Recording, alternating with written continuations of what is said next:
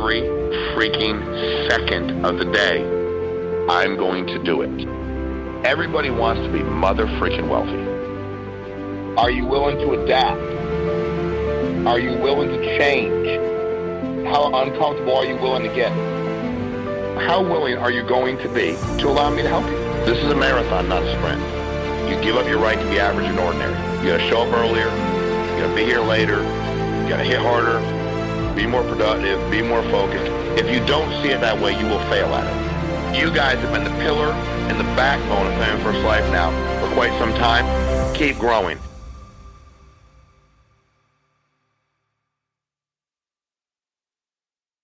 Good morning, everyone. Andrew Taylor here. We have Shawn Meaike with us. Shawn, thank you for coming in. Thank you, bro. For those of you who don't know, Shawn has helped me and thousands of other agencies. Much better. Look at that.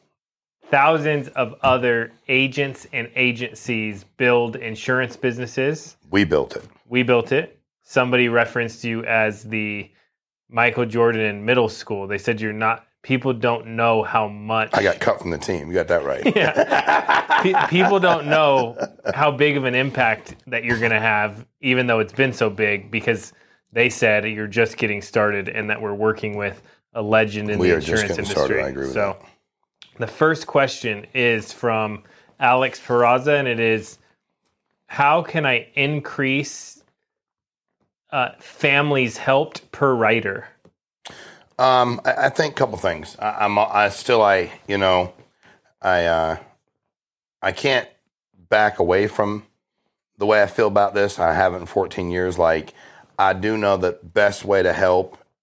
You know, Andrew. I think when you and I first met, we knew each other working at a different company. I think the well, I'll ask you from a sales standpoint. Did you take any advice that I gave? I trained. Did you listen to me? Yeah, Why? because you sold. because I sold. I, I, I, I just, I'm just, I'm telling you, we have a middle manager problem here, and the middle manager problem you is, sold a lot.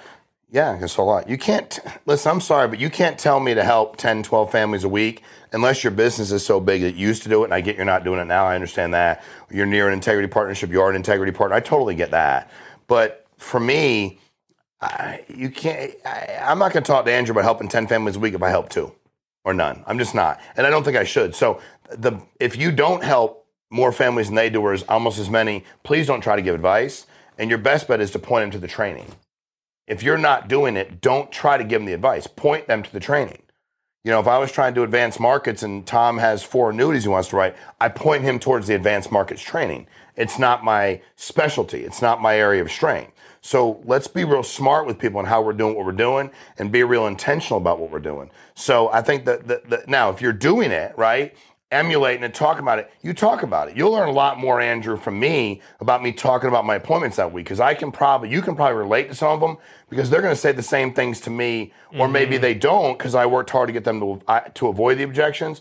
But I can talk about what I did this week. That's the best teaching tool. And talking in principle don't work very well. You know, I always always say to people, we used to, well, I coached football for years. And the first thing I did in front of the parents, kids, every year, I'd give my buddy Jared the football. You know, he's a big old dude, huge. And I didn't even know him the first year. I was like, hey, who wants to run? And he's like, I'll do it. He was one of the coaches. Kid was really good. I was like, all right. So I said, we're going to do an angle pursuit drill. You're going to run full speed. I'm going to. And he just assumed he, would, you know, he's a big dude. And I would light him up, like no pads, just light him up, hit him square, wrap him up. We both get, you know, messed up, bump my face up. And I'd be like, that's how we're going to tackle. Everybody pay attention after that, including the parents. I was like, if y'all want to run the ball, you can. Like, I'm qualified to teach you about this.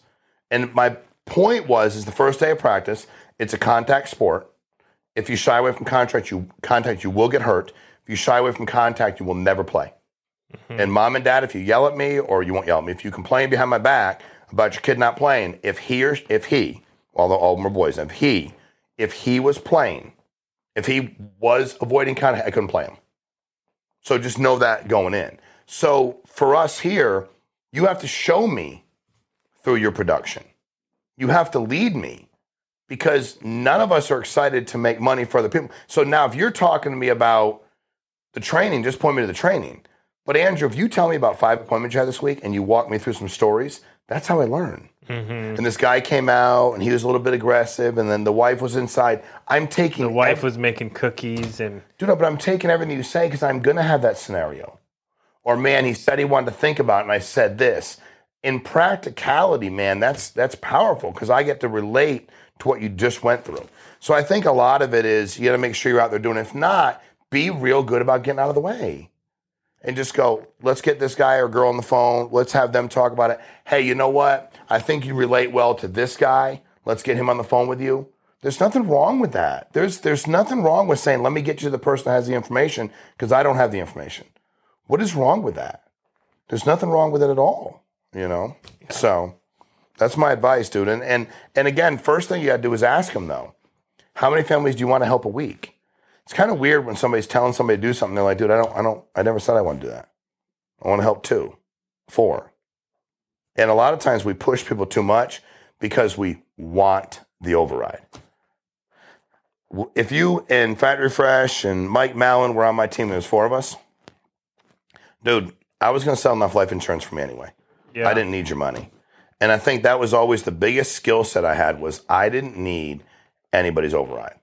I wanted to help you make money. I wanted to help you protect families. I had no problem building a business. But you could go sell. Dude, if you did or didn't, it wasn't going to impact me. So my clients. Yeah. I had too many appointments. You couldn't mess with me. So I could leave your house in 10 minutes and move on to somebody else. That's huge. That's what you told me when I started. Take care of number one, which is you. Yeah. And then you you can help people. You don't need them to pay your bills. And then you can actually invest in your business without worrying about it. Yeah. You know, give me the guy that helps 40 families a month to the guy that helps 20. The guy can live on helping 20, but he helps 40, or the girl helps 40. Now she has all that extra money. She's hard to mess with in business. Yeah. Next question is from uh, Brian Contreras, and it is someone who is in sales, such as car sales. How could how would you get them to understand the lifestyle they could have at FFL? Um, I don't remember answering this one. I never, I never answered this one. Um, here's what I'll tell you about car sales. I wasn't, I was not. First thing is disclaimer: I was never in car sales. Okay, but like I'm gonna use Eric Schmidt and everybody else I know from car sales. And I grew up around car sales, but I never did it full time. What I can tell you is that's a business that Eric Schmidt worked 90 hours a week. 90. I mean, he legitimately worked, dude, you know hours? Like, I'm not kidding you. The guy was there seven days a week, literally 14 hours a day. I mean, he couldn't go watch his kids' games. He couldn't participate in coaching. He couldn't go to school events. So, what I've seen in those industries is that's a lot of, like, you don't get the return on your time. And then also, you're working for somebody else, right? Like, it's not your business. And does it get better? That's a big question too. Dude, here's what I know about. it. I mean, again, I'm gonna keep using Eric. Eric worked more hours. He kept getting promoted. Salesman, general manager, whatever the other thing he was doing. They got promoted, but fin- whatever all the stuff he did, it was more work. And then the problem is that business, and like by the way, almost every a lot of businesses, there's so many economic factors that can all of a sudden change how you're compensated. In life insurance, your comp's your comp. The economy is good, you're at a 120, you're at a 120. The economy is bad, you're at a 120, you're at a 120. There is a housing bubble, you're at a 120, you're at a 120.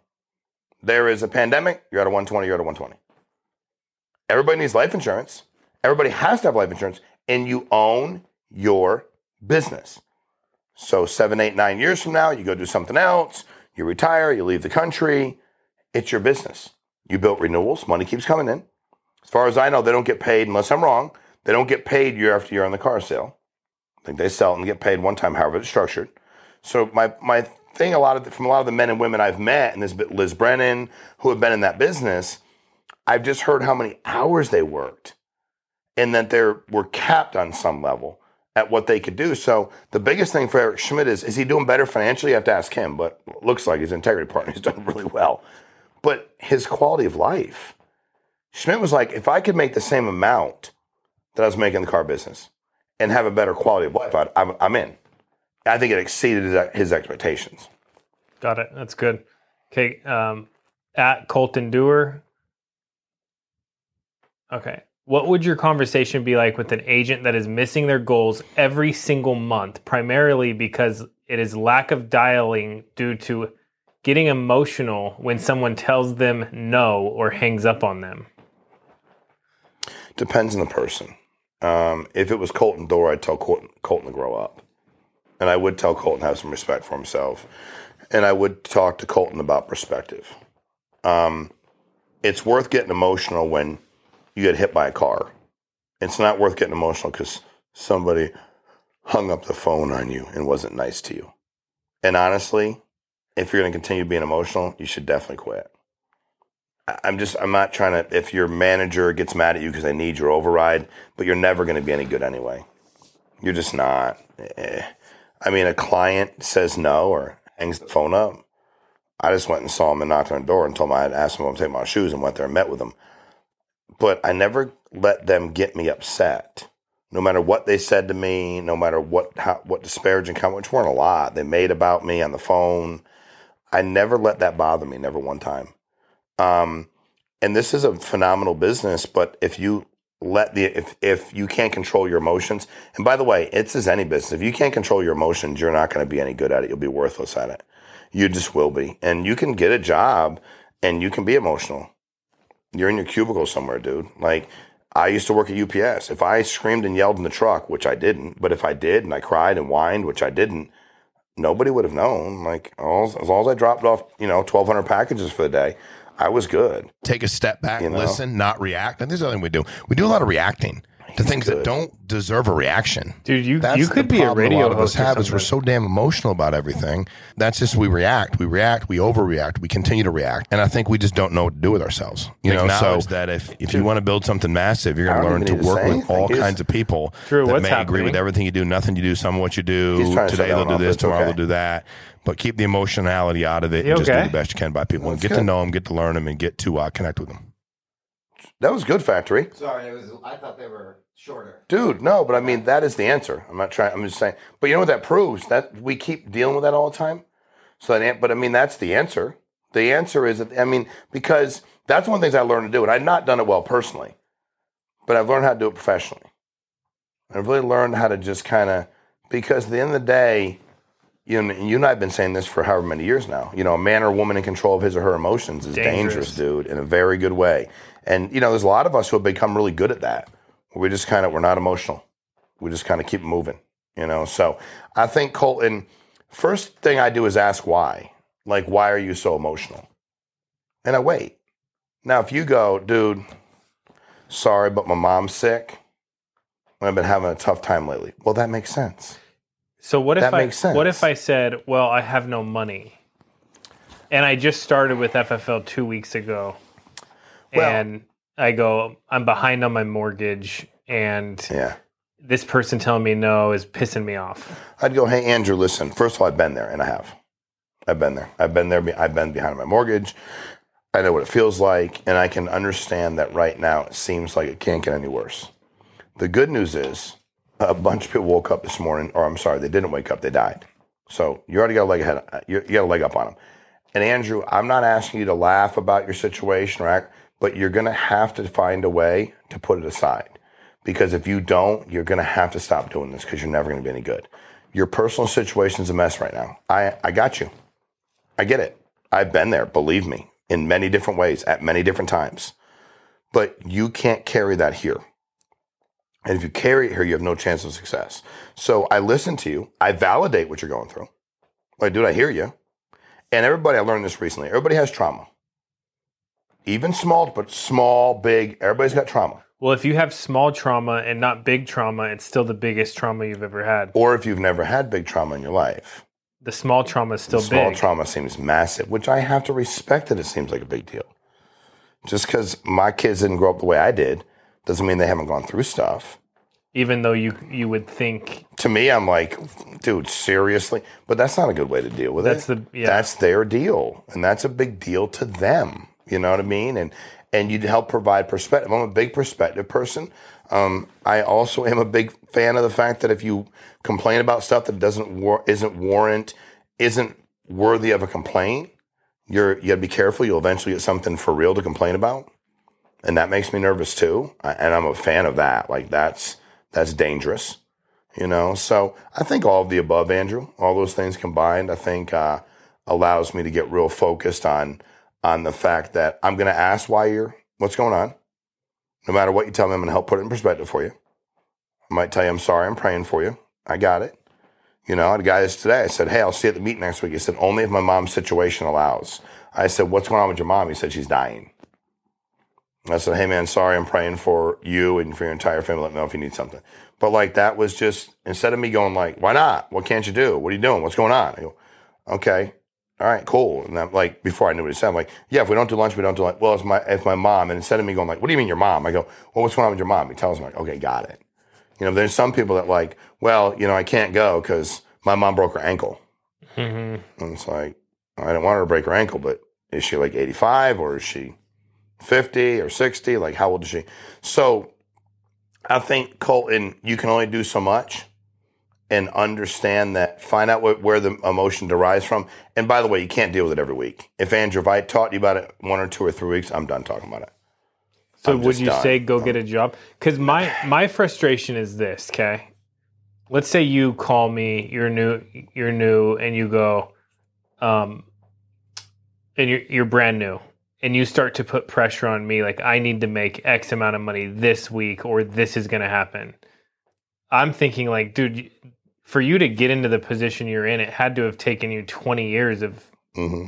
bad habits or not doing the right thing or it just didn't happen overnight, right? Mm-hmm. And then you want me to help you fix it overnight. Correct. And that's frustrating for me. Well, I think the answer to that is, but this is what, if that was you, I'd go, Andrew, this is why you're in the position you're in. Do you know what your problem is, Andrew? After you told me that, I would say, Do you know what your problem is? What is your problem, Andrew? How is your problem my problem? See, Andrew, you have a problem right now situation you put yourself into, whether it's been six months or 10 years, you come to me and go, I need to do this or this or this, or what's going to happen. Why you dump that on me? You're dumping it on me because you don't know how to hold it yourself. You don't want, and you can't be adult enough to handle it. Sit in it and deal with it. It sucks right now. Suck it up, figure it out. And nobody ever told you that probably growing up, but I'm telling you, suck it up and figure it out. Your problem. I'm here for you, bud, and I'll do anything I can to help you out. But stop coming at me with a situation you created asking me to fix it. That ain't right. And the reason I said about a job is most people don't want their job. That's why they quit their job or they lost their job. They got downsized, they got fired, whatever it was. And they're here and they want to make a go as an independent contractor. So it's like, then go get your job back. Well, I don't want my job back. Then start acting like it. But the first sign of, oh my God, something went wrong is for you to run and find somebody else to fix it for you. How are you ever going to be successful? My fault. Let me fix it. That's on me. Does that make sense? Yeah. Not complicated. So you don't live in that world. Hell no. Never. And you don't allow it to. Dude, I'm a train wreck. Do I come to you and ask you to fix my problems? I might talk to you about them because it makes you laugh, but I ain't coming to you going like, fix my problems. But I mean, Andrew. if people come to you. Hell no. And have people tried to do that before? They used to. They don't anymore. Do you see them? Nobody does it to me. You deal. I don't ever deal with it. Never. Not unless they don't know me at all. Dude, they watch. They listen to how we talk. I get people that really want to do something. They go, "Hey, I'm going to talk." Not people going like, "Let me," tell," because I'm I'm sorry, but I'm a minimizer. I'm a perspective guy. Suck it up. Like, what do you want me to tell you? People like, "Well, how do you do that?" You just have to do it. It doesn't mean it doesn't suck. It doesn't mean it doesn't hurt. It doesn't mean it's not sad. What do you think? I'm, I'm a robot? But you've got to do what you got to do to take care of your family, your kids, the whole deal. It is what it is. It is. so it if something's bothering you, or you're sad about something, mm-hmm. do you do you just keep busy? Like, what's your advice in that scenario? First of all, I, I do keep busy because I think keeping busy solves a like lot. You don't stop and think about it, or if I stop and try to wallow in how bad it is. If I want to fix whatever's making me sad, I will. If I can't fix what's making me sad, then I acknowledge I can't. So if something's happening where I want to fix it, then I'll work hard to fix it. If I go, man, that makes me sad, but I really don't want to do anything about it because it is the right decision, then I'm going to live with it. Okay. If it's something I can fix, but not today, I can't do anything about it today. Right. What do you want me to do about it? So for me, I don't live in that, and I won't let you. I won't let you take me there either. I'm not mad at you at all, but I'm not living there with you. I'm like, Andrew, I hear you and all that, and I'm sorry about that, bud. But when you look at the grand scheme of the world, people dying, people with cancer, like you're behind on your mortgage from five years of not working, and you want to, bro, I can't go there with you. You're able bodied, healthy, seem to be very, very blessed. Problem is, you're very blessed and you're trying to convince me you're not. And you're trying to convince yourself. You've already convinced yourself you're not selling me. So I know you're blessed. Start acting that way, bud. I believe in you. And then I spit it. I believe in you. I think you can do it. But you have to believe in you. The problem is you don't believe in you. And that's where the issue comes from. Until you believe in you, it ain't going to make a difference. And then I talk about why you should believe in yourself. But after I do that one time, Andrew, I'm done. Yeah. Two weeks now, I'm not going to do the same thing, bro. I'm not, not going to do it. I'm not mad at you. Yeah. Cool, man. Thank you for joining us, everybody. Thanks thank for you, having me. Thank you for joining us. We'll be back uh, next week, Saturday, 8 a.m. Pacific time, live on Instagram. See you guys.